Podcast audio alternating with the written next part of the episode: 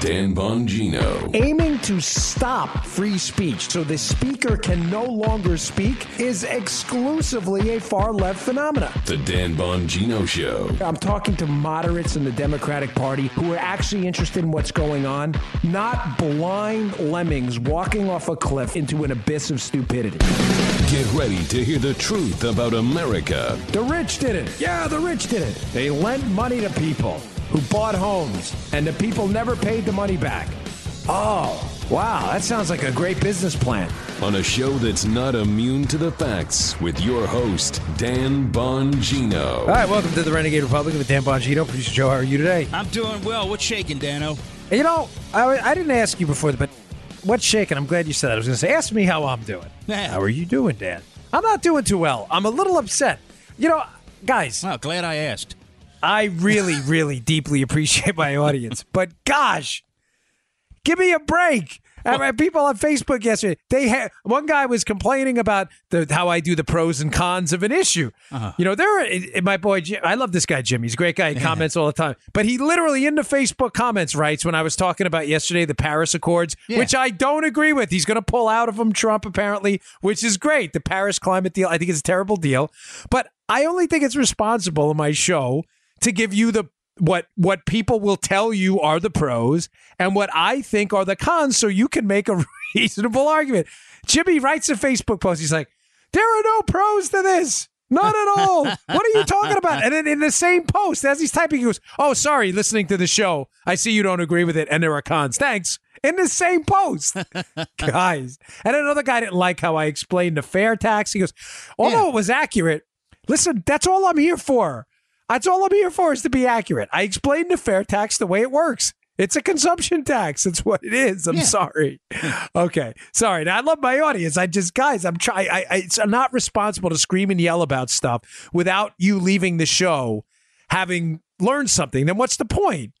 I mean, I, I do the homework. The whole point of this podcast was I do the homework so you don't have to. You know, that's was the whole point of the show to give you stuff and the pros and the cons. So when people tell you how great the Paris Accords are, even though they suck, you'll say, "Well, I've heard that argument before about how great they are on the Dan Bongino show, and this is why that's not great." This is the whole point. All right, today's show brought to you by our friends at Brickhouse Nutrition.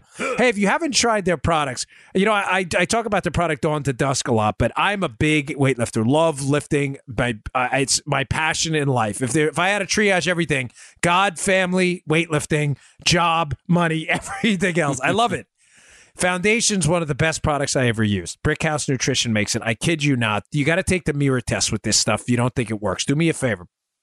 Go buy the stuff. It's called Foundation. It's a creatine ATP blend, which will give you that intramuscular depth and that re- it'll give you these rock hard muscles, man. I'm telling you, this stuff is amazing. Take the mirror test. Buy the stuff. Go look in the mirror. Take a mental snapshot of what you look like. Take it for seven days. Give it a chance to load. Give it a chance to fill those gas tanks in your muscles. Look at yourself seven days later. Stuff is that good. Go to brickhousenutrition.com slash Dan.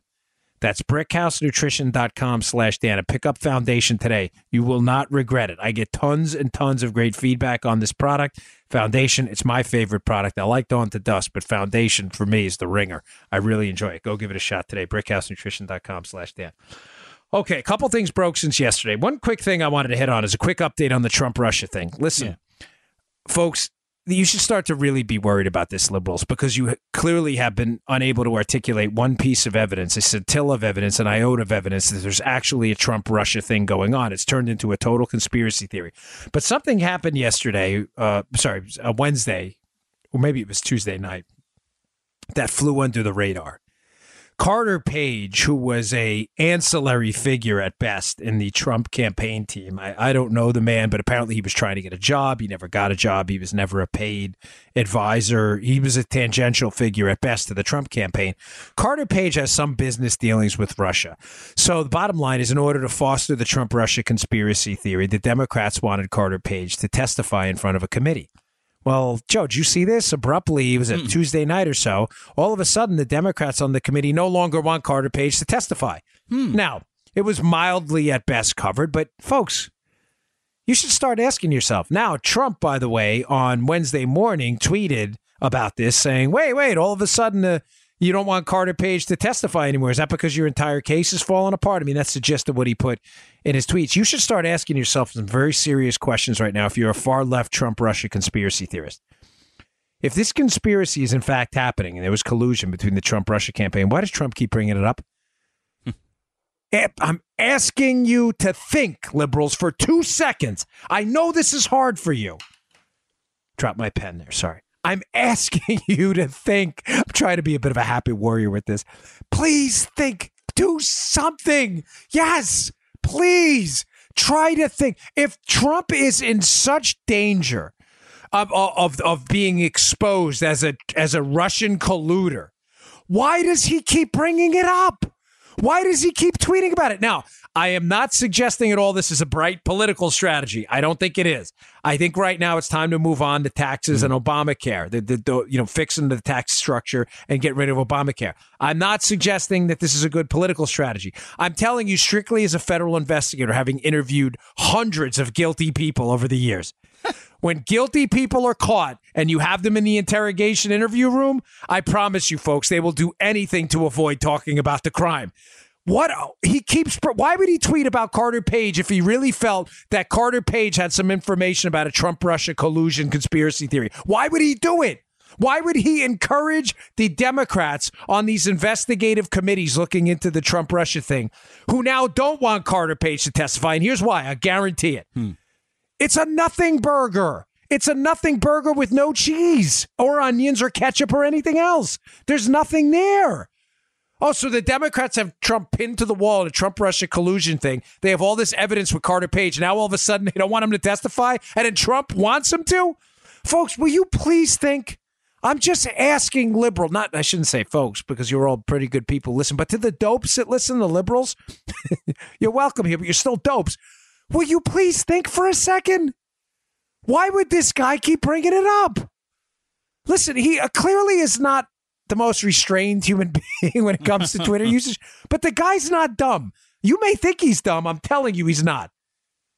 He's, I, don't. All right, I'm, I'm moving because this is crazy. I, yeah. I, really, I can't even. I, I focus so much on this Trump record. Because it's just, it drives me crazy how liberals could be so stupid and they could be such, they could be suckered so easily.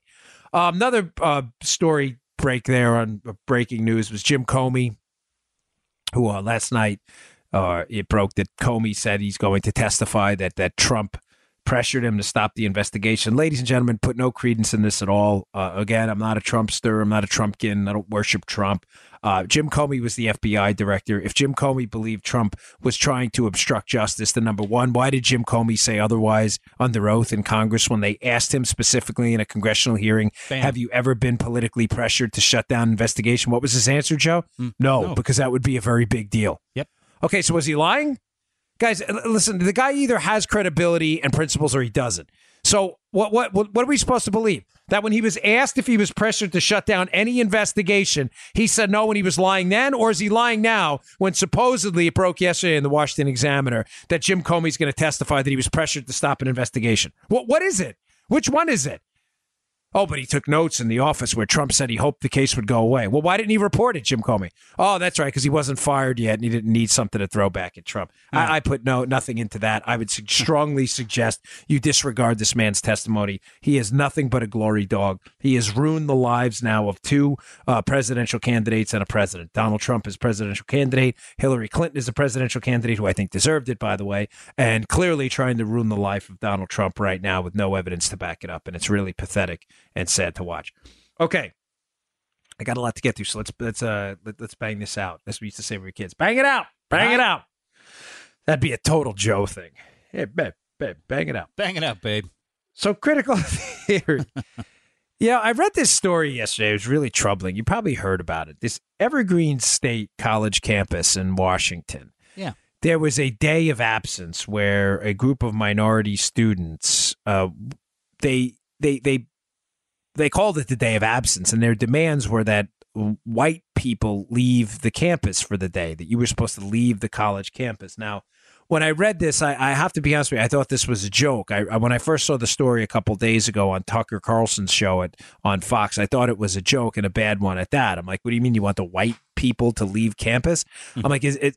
I, I, I don't under like oh, uh, seriously are we back in like is this like reverse Jim Crow or I, I don't even understand like how the left which is supposed to be the party of compassion and diversity and tolerance has become the party of reinstituting Jim Crow. I mean in uh, now white people must it's just it's it's freaky. It was so freaky I thought but it turns out the story's real. Yep. now the reason this story became an even bigger story is there's a a white college professor who is not a conservative by the way self admitted who teaches a science class who said basically, you know what, I'm going to give you guys a double barrel middle finger in that I'm not leaving my campus. I have a class to teach and I'm going to go teach it. And I'm not leaving certainly because I'm white. That's not going to happen.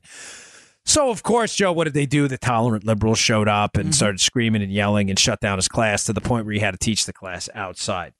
And it's interesting. He wrote an op ed in the Wall Street Journal uh, yesterday. And I know I couldn't get to it because we were packed with breaking news yesterday. But in the op ed, he mentions critical theory. And I thought, you know, it, he's doing a little bit of a disservice to the people. And I don't, I don't, I don't mean this as a knock. It's a really good piece, but critical theory it could be an op-ed in and of itself. And if you don't understand what critical theory means to the left, it's like not understanding what freedom, liberty, and capitalism means to the right. The entire modern left, Joe, is built on the theories that are bedrocked in critical theory. Now, what is it? Yeah. Critical theory is this idea that if you are part of the white patriarchal male power system. I'm speaking in terms of a leftist now, so be careful, folks. The pros and cons people don't like when I do this. I'm trying to give you the perspective of a leftist. That if you're a white, a part of the white patriarchal male power structure in the United States, that your perception of the world, that you have not earned the right basically to talk about, there is no objective reality. Everything you see will be seen through your your de facto power as a white male with privilege. Okay. So your voice is not to be taken seriously. And I try, and I, this is a big topic. So, folks, I'm asking, I'm begging you to stick with me for a second because when you understand this, you will stop asking a lot of questions about the left. Like, why do they do that? Why do they do this? Why do they do that? Why do they want your money? Why do they want to take your health care? It all makes sense, but it's bedrocked in critical theory. So I broke it down into some easy numbers here to make it simple to understand. So critical theory is a way, number one, to get you. One, it's, it's ridiculous. It's utter absurdity. The basic premise of it, is, if I could simplify it down to a talking point, Joe, is that reality isn't reality. Reality depends on who you are. So if you're a white male, your your sense of reality means nothing to someone who's a black male because they've experienced the world differently. And you may say, well, oh, okay, well that makes sense. Really, does it? Like mm-hmm. they will take it as far as to mean like, you know, two plus two doesn't equal four if that math is used to advance the white male power structure. You're like, wait, what? Two mm-hmm. plus two is four if you're white or blue or green, you dopes. Critical theories, it's nonsense. It's garbage. But here's what here's what here's the purpose behind it. The left through through Marx and a lot of the creators of this nonsensical, you know, 1930s era theory stuff that has penetrated into the modern left needed to get you to ignore reality, okay? Remember, the goal of the far left, the, the the liberal hacks, Joe, and the status is the power of the state. Now, no one gives up freedom voluntarily. So the only way to get you to run away from capitalism and free markets and a more prosperous country, the one you live in now, and to get you to believe it was it was it was garbage, it, it- the only way to do it was to say like, hey, listen, this history's been written by the victors here, and we, this is an exploit exploitative country. We've taken everything from everyone else. We we killed and slayed the Indians. Remember, keep forgetting all the good stuff we've done and only pointing out our historical errors. So I underlined it. Point number one: it's a way to get you to ignore the realities of freedom. And the realities of freedom are you live in the most prosperous, beautiful, wonderful country in the history of humankind at the best time to be alive right now. The only way to get you to ignore that is to slowly dismantle that by recreating it and recreating it through, well, the successful people, the white people, and the, the patriarchs of the family and the, the Christians and all those, they rewrote history. Here's the real history. We killed the Indians. We stole everything. You get what I'm saying, Joe? Yeah. They have to rewrite reality. I'm not saying that stuff didn't happen, but rewrite reality. And what, what I mean by that is, of course, that all did happen. We absolutely had slavery. We, we treated the Indians terribly. Mm-hmm. But every society on earth has had its has had its major failures. It's you have to ignore all the good stuff. So it's they want you to ignore the prosperity you have now. Number two, they need to detach you, critical theory, from objective truth. I've said this before. It's a way, to, again, to empower the state. Is if there's an objective truth out there, God and the family, and if I'm getting complicated, slow me down here. No, you're cool. ob- You're, you're an obje- you know what I'm saying, right? The objective truth is that our rights come from God in the United States. That is a bedrock of being a conservative, a libertarian, and a good Republican. Our rights do not come from the state. They come from God, capital G O D. The Constitution only enshrines those in a governing system. The government doesn't give you anything. The government just secures what God has given you freedom. The family does the same thing. It's an objective set of values. At nuclear family, that it's the bedrock of a modern society. A father, a mother, loving children. You know, we don't celebrate sexual promiscuity and divorce and things like that. Those are objective truths. We should not be doing. Now, I'm not saying people don't slip. I'm not saying people don't sin and, and do all this other bad stuff and don't hurt their own families. What I'm saying is just because they do it doesn't mean the objective truth goes away. So, number one, they have to get you to ignore the success of the United States. Number two, they have to detach you from objective truth and get you to believe that the two objective truths, right? Family's a good thing, God gives us values. Right. Those things have to be destroyed. Makes sense now why critical theory always attacks Christianity, why it always attacks God, why it always attacks objective truths like men and women. There's no men and women. Sexuality is a state of mind. Yeah. If you're a woman, you can think you are a man. Um, no, you can't. If you're a woman, you're a woman. The chromosomal set you have is female. That's the end of it. You can you can pretend to be something else, and listen. Everybody's got their own issues with that, and that, do what you want. But that doesn't change what you are. Also, with the family, this constant effort to attack the family. You've even seen it in Hollywood culture. You know, movies like uh, what was that movie with Kevin Spacey where you know he's the he's the family guy, and it, all, all of a sudden it's he's, everything's all dark. Oh yeah, yeah, American. American something. Yeah, you know what I'm talking about. Mhm. Like that, that's what Hollywood does. They attack the family to make you believe that the objective truth that the family's the bedrock of a strong society has to fall apart. I'm going to get to this. You're probably wondering how this relates to the Washington State piece, but I'll get to that in a second. One more final thing in here. Mhm. When you create that vacuum by wiping out God, by attacking God, by attacking the church, all things liberals do all the time, by attacking free speech, by attacking the family, by attacking the very idea that there are two sexes. When you've broken all of that down, you replace that vacuum with the state, and the state takes over your money, takes over your health care, and and the state tells you what your values are. This has always been the goal of Marxists and the critical theorist people who are real dopes the guy, the way this ties into the Evergreen College story, and the reason you have to understand all of this is you can't argue with these people. And if you listen to the videos and you watch the videos of the students screaming at the guy who happens to be white, they tell him he has no voice because he can't understand them because he's white. Because in critical theory, again, Joe, you're taught that mm-hmm. the white patriarchal people have no voice because their voice can't be taken seriously because there's no objective truth. And the only objective truth the white patriarchal uh, you know uh, power the power players understand is their truth. And their truth is only is is not really truth. It's just a way to maintain their power. Folks this is clearly nonsense okay?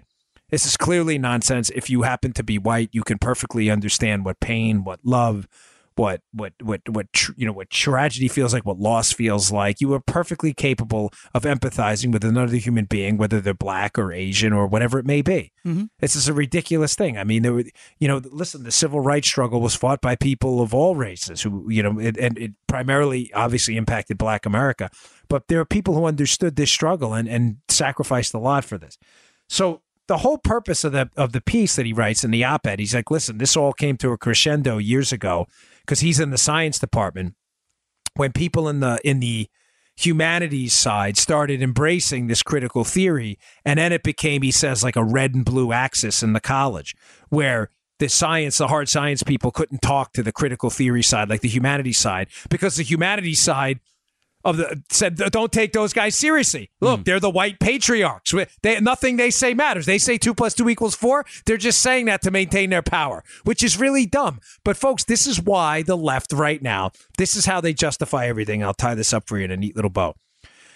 When the left beats people at rallies, shuts people down on college campuses, and we expect them to feel bad, right? We expect them, like when conservatives do dumb things, conservatives will generally call other conservatives out. But like, hey, that was really stupid. Just don't do it. It's because we believe in principles. You know, we force out our own people when they're caught doing drugs. I mean, there was a guy down here in Florida, congressman, got caught buying drugs. No, conservatives didn't defend them, like, oh, that was a good decision. But a lot of liberals, not all, will defend violence against conservatives mm-hmm. because, Joe, you have to understand, they are critical theory people, these embeds, and they believe that there anything done to fight the white patriarchal power structure in society is the ends justify the means literally that there's no, there is no wrong so beating people up isn't wrong if it breaks down this white male power structure and folks you think i'm making this up google critical theory I, I there is nothing i put out in this show that one is not relevant to to uh, the news of the day and to larger ideological fights we should all be fighting. But number two, nothing I put out there is like crap I just threw out of my head. Like, let me make up something for the show today. Critical theory. This is real. This is very and and, and frankly, I think I'm almost sugarcoating it. These people do the ends justify the means to them because they don't believe anything a conservative says who is a white patriarch or contributing to the white patriarch. They'll shut Ben Carson down too. It doesn't matter that he's black. No, no, no. He's contributing to the white patriarchal power structure. Nothing you say is worth taking seriously, and that's what led to the blow up on Evergreen, uh, that the Evergreen State campus in Washington, because they didn't even believe that the science teacher should be taken seriously. Didn't matter that he was a liberal, Joe. It was that he was a white dude and he refused to refused to evacuate the campus. Right. You mentioned to them, "Hey guys, I thought we fought against segregation and Jim Crow." No, no, no. We're breaking up the white patriarchal power structure. Okay, whatever. You guys, you can't talk to them. There is no talking to them. It's it's nonsense. The critical theory stuff is all bunk. All right, we haven't advertised for these folks in a while. I miss them. My Patriot Supply, they're back. We love these guys. Hey, I'm all into preparedness. You know me being a former Secret Service agent. I was telling my sister who was in town yesterday. She lives in a, a tornado zone in Oklahoma City. I'm like, listen, you have got to get some emergency food from Patriot Supplies. These guys are great. They'll ship you a one month supply of emergency food in a really slim plastic case, military grade uh, plastic. You put it, in your, put it in your closet, put it at the bottom. You get rid of it. You don't have to pay attention to it. It's good for 25 years. We hope and they hope you never need it. But the chances are pretty good in 25 years you might. That's sad. I hate to say that, but with all the threats going on right now, it's crazy not to have an emergency food supply. Go to preparewithcr.com. That's preparewithcr.com and go pick up 140 servings of emergency food. Comes in a real slim plastic case. It's available for just 99 bucks. Go check it out. Preparewithcr.com. You won't regret it. I have a couple boxes in my closet. You can't even see them. They slide in there real nice, easy to prepare. Just needs water, breakfast, lunch, and dinner. Go check it out. Preparewithcr.com. Pick up your one month supply of emergency food today.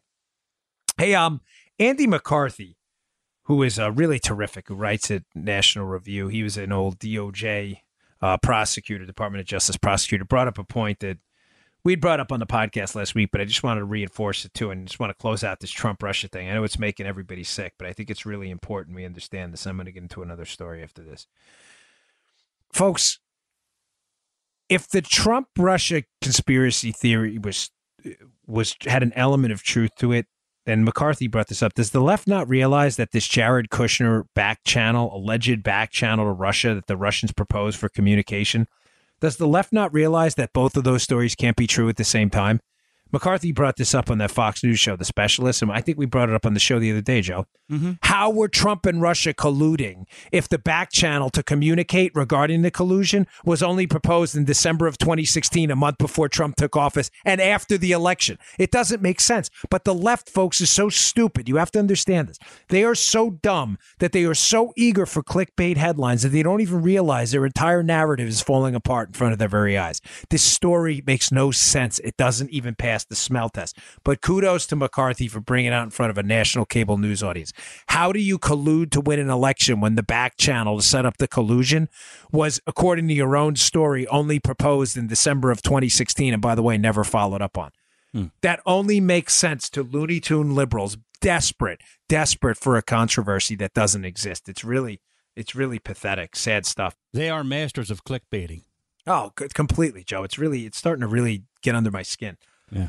Hey, uh, one thing about the Paris Accords I didn't mention yesterday, and I uh, I want to applaud a couple of folks out there. McCarthy, one of them, who wrote this piece at PJ Media, You know, a while ago we got into this stuff pretty deep about subsidiarity, and I'm not going to dig that deep into it today. But the Paris Accords, the left is going nuts because Trump is is discussing pulling out of uh, all or portion of the Paris Accords, these climate deals. I, I mentioned it yesterday.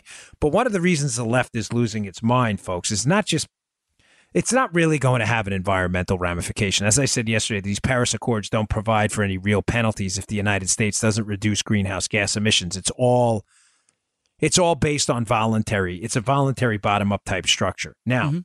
the reason the left is losing its mind is we we used to really dig heavy into this stuff is the left is into globalism. They don't believe in subsidiarity. The left doesn't believe in local rule. They hate it. They hate local rule. And there's a very simple reason for this. And pay attention. This is another one of those critical theory type moments where when you understand it, you get it. Okay. You'll understand now why the left does destructive things like beat people up because they beat people up because they think you're part of the white patriarchal structure and the ends justify the means. Mm-hmm. And you can't be trusted to speak, so you should be shut down at every opportunity because everything you do will reinforce your power structure. That's critical theory. On the Paris Accords, they believe in globalism. And the reason they love globalism is because you cannot escape, no matter what. You can't escape. They want the largest, most unmanageable bureaucracy possible to govern the United States. That way you can't escape bad policies. Here's the example I used to use. Conservatives and libertarians believe in the opposite opposite. They believe in subsidiarity. That all all governing possible should be done at the most local level possible relevant to that governing. Mm-hmm. So I live in Palm City, Florida. Taxation should be run out of Palm City, Florida. And the reason is that you're more accountable that way. Palm City, Florida, I don't know how many residents we have down here 20,000. No idea. I haven't even looked it up recently. But if we vote in a Martin County uh, Martin County commissioners, right in Florida, if we vote them in, your vote is one of figure half the people vote, so your vote is one of ten thousand. It makes a real difference. Mm-hmm. Your petitions and your vote matters. Also, if you don't like what's happening in Martin County, Florida, where I live, you can move. You can move to Okeechobee. You can move to Broward. You can move to Miami Dade. You can escape it. You get what I'm saying, Joe? Yeah. So, number one, there's accountability because your vote means more because you're voting in Martin County with only 10,000 people. Your voice means more. Your petitions mean more. Number two, you can escape. When you start expanding that power net and that bureaucracy to the state of Florida, then to the United States, and then to UN governing board, and then to the Paris Accords, which governs the whole world, Joe, the left can do things you can never, ever escape from. One, your vote means nothing because you're in a post constitutional world. I mean, Joe, how can we be in a constitutional world if we're subscribing to international treaties that don't have to abide by our Constitution? Nope. So your vote means nothing. No matter who you vote in office, it doesn't matter. We're all going to have to succumb to this global bureaucracy sometime soon. Secondly, you can't escape from it. So when when the left says, say in Martin County, hey, everybody's going to have to start using um, alcohol gas in their car or electric, or you're not going to be able to drive on the roads. People are just going to move out of Martin County. They'd say, we're not going to do that we're in a Republican county, so it wouldn't happen. But imagine something dumb like that happened. They would say, We're not staying here, we're leaving. You can escape. But if that were to happen, Joe, in a globalist endeavor by some UN mandate that the United States signed on to, I got news for you. If it was enforceable, you couldn't escape it anywhere. So, as the United States, the point in relation to the Paris Accords is the left is freaking out because as the United States starts to pull out of this globalist agenda mm-hmm. and back and focus on home, what's happening in the United States, the left realizes that one, elections will matter again because we're voting on people in the United States that are going to legislate on U.S. policies.